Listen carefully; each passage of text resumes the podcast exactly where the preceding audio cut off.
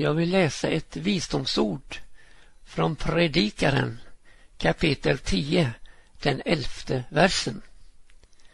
Om ormen får stinga innan han har blivit tjusad så har besvärjaren intet gagn av sin konst. Detta har vi fått bevittna på ett ohyggligt sätt i de sista dagarnas händelser med detta fruktansvärda krig som har brutit ut. De diplomatiska tjusningarna vid det långa vita bordet har inte haft någon effekt utan ormen nådde att stinga innan alla dessa tjusningar haft någon som helst effekt. Inget gagn av denna diplomati. Och nu står vi mitt uppe i ett förödande krig med människoskaror på flykt från bombade hem och städer på flykt mot en oviss framtid. Och vi som ser ögonblicksbilden kan ju undra, finns det ingen rättfärdighet? Finns det ingen rättvisa för dessa människor som flyr undan krigets fasor? Jag vill läsa några fler versar från Predikarens tionde kapitel och jag läser då från den åttonde versen. Den som gräver en grop, han faller själv däri och den som bryter ner en mur, honom stinger ormen. Den som vältrar bort stenar blir skadad av dem. Den som hugger ved kommer i fara därvid. Om man icke slipar äggen när järn har blivit slött så måste man anstränga krafterna dess mer. Och vishet är att göra allt på bästa sätt. Och så kommer versen vi läste. Om ormen får stinga innan den har blivit tjusad så har besvärjen intet gagn av sin konst. Jo, nog får man gräva gropen djupare och djupare. Men så blir också fallet större och större för den som grävt den. Och nog kan man bryta ner murar och ändra gränser. Men du, ormen ligger på lur och ska till att stinga.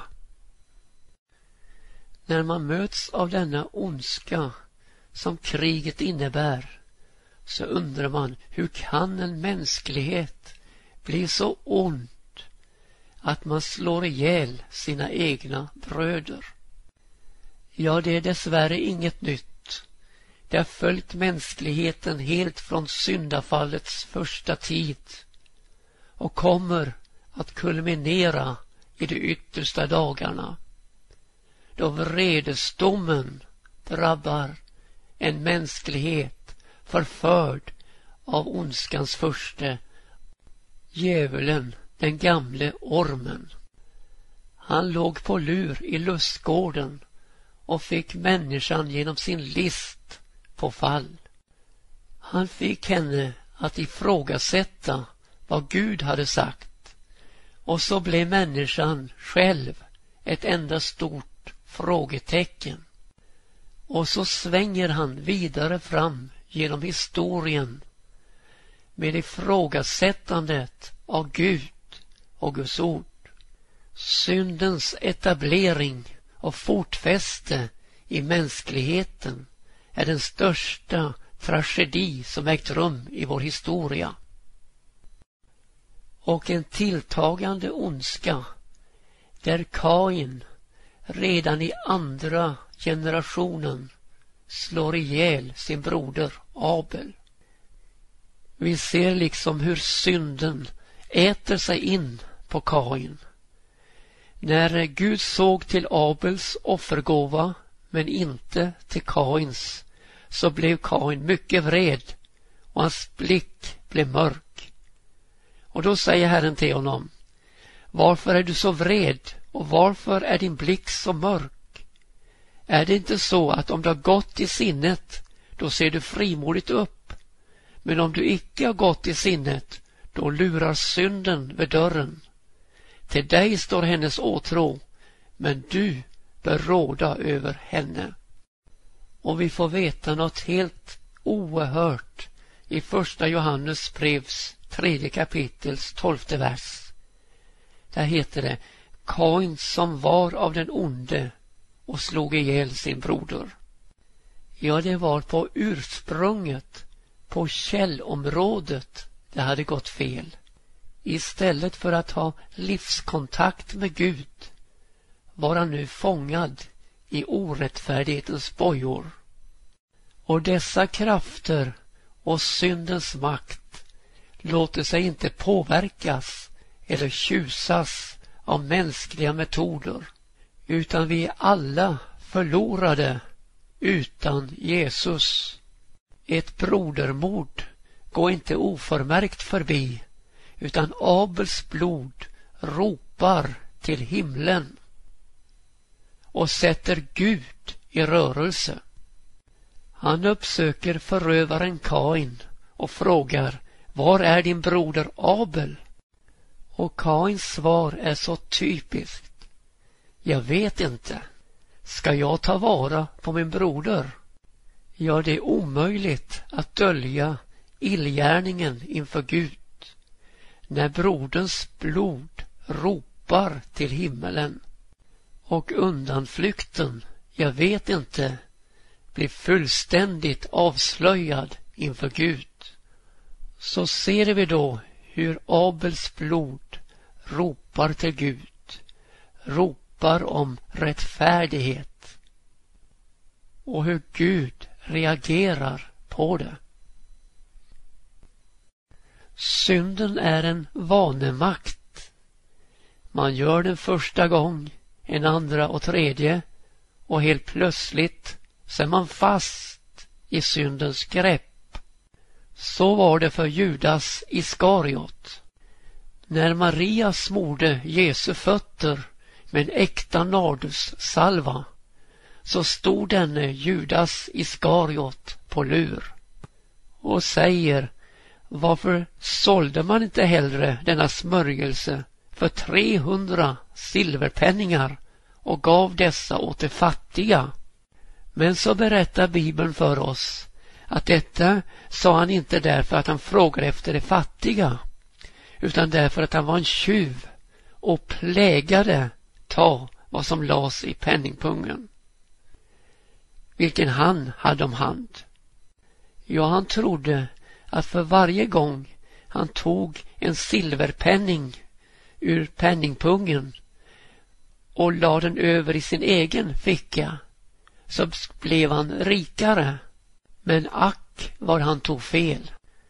Han hade, för att använda ett gammaltestamentligt uttryck, sålt sig till att göra vad ont var i Herrens ögon. Ja, han hade sålt ut sig själv och nu stod han i begrepp att sälja Jesus för 30 silverpenningar. Det vägde upp beloppet. Han tog det till sig och förrådde Människosonen med en kyss. Men där i natten inser han att de 30 silverpenningarna hade inget värde. Utan han går upp emot templet och kastar dem ifrån sig och går sedan iväg och hänger sig. Och nu stod översteprästerna där och undrade vad ska vi göra med de här pengarna? Det är ju blodspengar. Vi kan inte lägga dem i offerkistorna utan vi får finna på något annat. Och så köpte man en åker som på hebreisk kallas akeldamak vilket betyder blodsåker till begravningsplats åt främlingar. Och min vän, jag tycker att hela världen har blivit en enda stor blodsåker där man bygger sjukhus, vårdinrättningar och annat till hjälp för människor. Nej, min vän, det har blivit en enda stor begravningsplats för de penningar man fått när man sålde ut Jesus. Begravningsplats för främlingar. men hör du, kända i himlen. Men mitt i detta scenarium så finns det en ljuspunkt som lyser klart i natten. Jesus Kristus och hans försoning. Det sanna ljuset som lyser över alla människor har kommit i världen. Och han har kommit för att uppsöka och frälsa det som var förlorat. Och nu lyser ljuset i mörkret och mörkret har icke fått makt därmed. Jo visst har mörkret utbrett sig och töcken över folken. Men den som kommer till Jesus, över honom uppgår rättfärdigt en sol med läkedom under sina vingar. Man får uppleva att mitt i krig och farsoter finns en tillflykt i Herren Jesus Kristus som aldrig sviker. Och detta genom ett fullbordat försoningsverk på Golgata. Här har vi att göra med ett blod som renar från all synd. Jesu Kristi Guds sons blod. Och det är ett blod som talar bättre än Abels blod. Det söker inte vedergällning men söker nåd över våra liv. Och hur mäktigt talar inte detta blod inför Gud där vilken syndare som helst som upplever kraften i Jesu blod förklaras rättfärdig inför Gud. Hur det gamla är förgånget och se något nytt har kommit. Ja, ett liv i försoning med Gud och med människor. Det är frälsningen i Jesus Kristus som åstadkommer detta. Dessa rena linjer från livskällan, från Gud själv, utan blockeringar, gör att det kan bli rena linjer ut i min omgivning till bröder och systrar där det istället för otalt kan bli talt i kärlek och omtanke. Han sa det Jesus att den som tror på mig av hans innersta ska strömmar av levande vatten flytta fram som skriften säger. Det är annat det än knutna nävar och brodermord. En bomber och krigsredskap i förödande positioner. Ja, saliga är de fridsamma, till de ska kallas Guds barn. Så har ursprunget åter blivit det rätta av Gud genom Jesu försoning på Golgata. Den som tog emot honom, Jesus, gav han makt att bli Guds barn. Och de har blivit födda av Gud. Ja, Kain var av den onde när han slog ihjäl sin broder Abel. Men vi får vara av Gud även om hela världen är i den ondes våld. Det är ett ursprung som bevarar oss i tiden och håller oss på rätta vägar för hans namns skull. Här blir det naturliga att vända andra kinden till.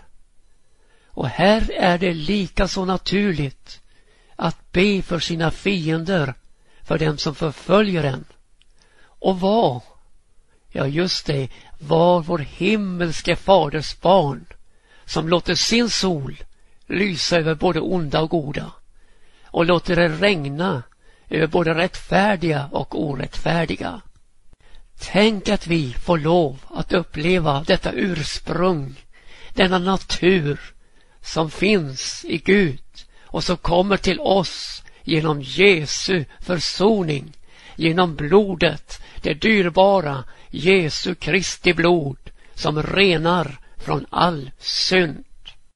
Så kan ljuset bryta in i våra hjärtan i våra inre värld redan här i tiden genom att Jesus Kristus genom tron får bo i våra hjärtan. Och så får vi lämna rum för vredesdomen. Det tillhör inte oss att hämnas utan Gud är den som vedergäller. Jag ska vedergälla var och en efter hans gärningar, säger Herren. Ja, domen är i annalkande, en vredesdom som avgör saken med hast. Så finns det då rättvisa och mer än så rättfärdighet mer än vi anar. Och redan här i tiden verkställs domar efter lagen om sådd och skörd.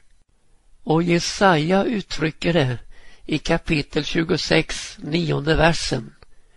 Ty när dina domar, alltså Guds domar, drabbar jorden lära sig jordkretsens innebyggare rättfärdighet. Så har vi den yttersta domen inför Guds tron.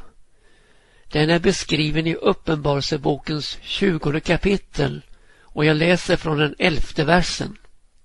Och jag såg en stor vit tron och honom som satt därpå och för hans ansikte flydde jord och himmel och ingen plats blev funnen för dem. Och jag såg de döda, både stora och små, stå inför tronen och böcker blev upplåtna och jämväl en annan bok blev upplåten, det var Livets bok. Och de döda blev dömda efter sina gärningar på grund av det som var upptecknat i böckerna. Och havet gav igen de döda som vore i dem och döden och dödsriket gav igen de döda som voro i dem. Och dessa blev dömda var och en efter sina gärningar och döden och dödsriket blev kastade i den brinnande sjön. Detta, den brinnande sjön, är den andra döden. Och om någon icke fanns skriven i Livets bok så blev han kastad i den brinnande sjön. Det är oerhört allvarligt med Guds domar. För de är fullständigt rättvisa fullständigt rättfärdiga. Och det är i högsta instans där man inte kan påräkna någon ändring i domslutet. När jord och himmel flyr för Guds ansikte och ingen plats mer blir funnen för dem förstår vi något av hur extremt allvarligt det är. Och så fortsätter han med detta allvar att om någon icke var skriven i Livets bok blev han kastad i eldsjön. Men var säker på, allt kommer att beaktas, allt kommer att tas med av det som var skrivet i böckerna. Men så finns det också en bok som vi läste om här med övergripande inflytande. Livets bok. Som på ett annat ställe i Uppenbarelseboken talar om det slaktade Lammets bok. De som fått sina namn skrivna där har fått det genom upplevelsen av Jesu försoning på Golgata genom det renande blodet, Jesu Kristi, Guds sons blod som renar från all synd. Det har skett något med dessa människor här i tiden. De har övergått från döden till livet. Från Satans makt och till Gud. Jag läser Jesu ord från Johannes 5 och 24. Sannerligen, sannerligen, säger jag eder, den som hör mina ord och tror på honom som har sänt mig, han har evigt liv och kommer icke under någon dom utan har övergått från döden till livet. Denna övergång från död till liv har skett här i tiden. I evigheten finns ingen övergång när det gäller detta. Så har man då blivit frikänd från en evig förtappelse och fått ett evigt liv genom Jesus Kristus. Ty så älskade Gud världen att han utgav sin enfödde son på det att var och en som tror på honom skall inte förgås men ha evigt liv. Men så finns det också en domstol för frälsta människor, Kristi domstol. Och den läser jag om i Andra Korinthierbrevets femte kapitel och vers 10. Ty vi måste alla, sådana vi är, träda fram inför Kristi domstol för att var och en skall få igen sitt jordelivs gärningar allt eftersom han har handlat, vare sig han har gjort gott eller ont. Så blir det då till sist en fullständig rättvisa och rättfärdighet rådande. Alla kommer att säga rätta och rättfärdiga är dina domar. Opponenterna har tystnat, smädarna likaså. Och varje knä kommer att böjas och varje tunga bekänna att Jesus Kristus är Herre, Gud till ära. Och nu återstår bara nya himlar och en ny jord där rättfärdighet bor, som vi, förbida vi efter hans löfte. Efter detta längtar och väntar vi och under tiden låt oss inte upphöra att göra vad gott är till Guds ära och människors hjälp.